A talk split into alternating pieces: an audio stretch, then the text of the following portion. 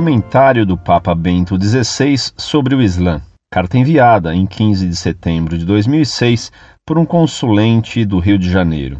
Caros amigos da Monfort, envio-vos um e-mail que preparei para enviar aos meus conhecidos sobre esta falácia envolvendo o Santo Padre e seu discurso na Universidade de Ratisbonne.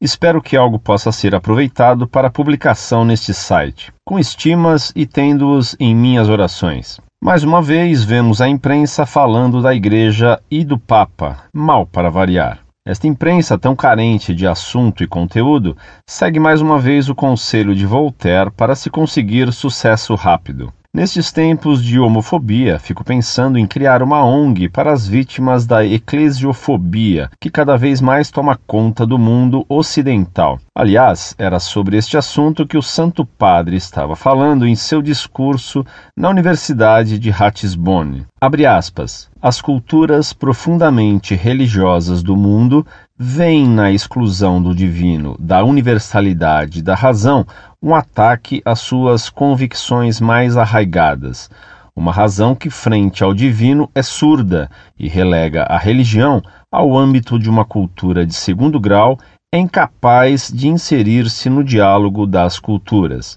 Fecha aspas. Como então nós católicos estamos novamente em destaque, é bom sabermos dentro do contexto o que aconteceu antes de acreditarmos em qualquer besteira que escutemos por aí, além de estar preparados para defender a Santa Igreja e o Papa, pois, como disse São Pedro, devemos estar sempre prontos para dar a razão da nossa esperança a todo aquele que nos pede.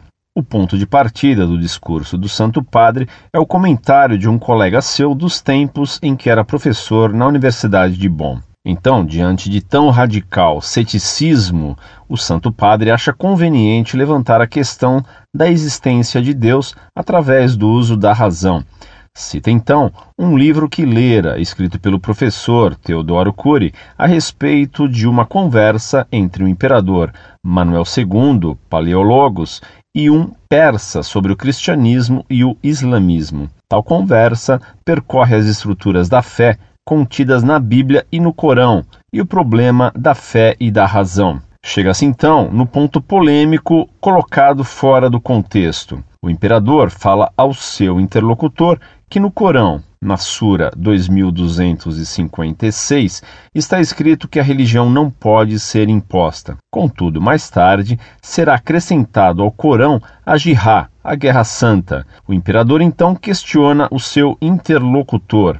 Mostre-me o que Maomé trouxe de novo, e lá você só encontrará maldade e desumanidade, como seu comando de espalhar a fé através da espada. A partir deste ponto, o imperador bizantino irá explicar que propagar a religião através da violência é algo irracional, pois a violência não é compatível com a natureza de Deus e da alma humana e agir da forma irracional não é compatível com a natureza de Deus. O ponto decisivo da discussão é agir de forma irracional é ser contra a natureza de Deus, na visão do imperador bizantino. Mas para os muçulmanos, Deus é totalmente transcendente e sua natureza não está ligada a nada que é humano. O discurso do Santo Padre Bento XVI prossegue, mas creio que até aqui seja suficiente para que entendamos o que aconteceu dentro do seu contexto. Note que em nenhum momento se desejou ofender os muçulmanos,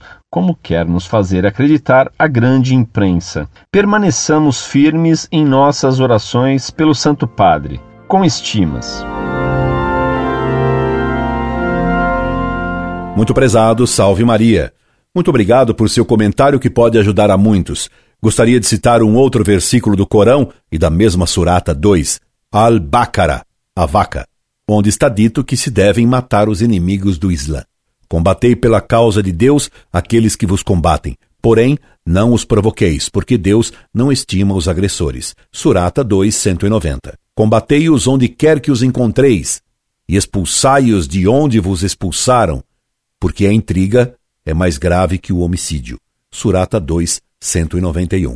Esse mesmo versículo, na versão em francês, diz: Matai-os onde quer que se encontrem, etc. E na mesma Surata 2, na versão francesa, se lê: Vos é prescrito o combate, ainda que vos seja odioso. Surata 2, 212. E se argumentarem que é legítima a guerra defensiva, foi exatamente isso que fizeram as cruzadas para defender os peregrinos cristãos perseguidos pelos maometanos na Palestina. Incorde e aso semper, Orlando Fedeli.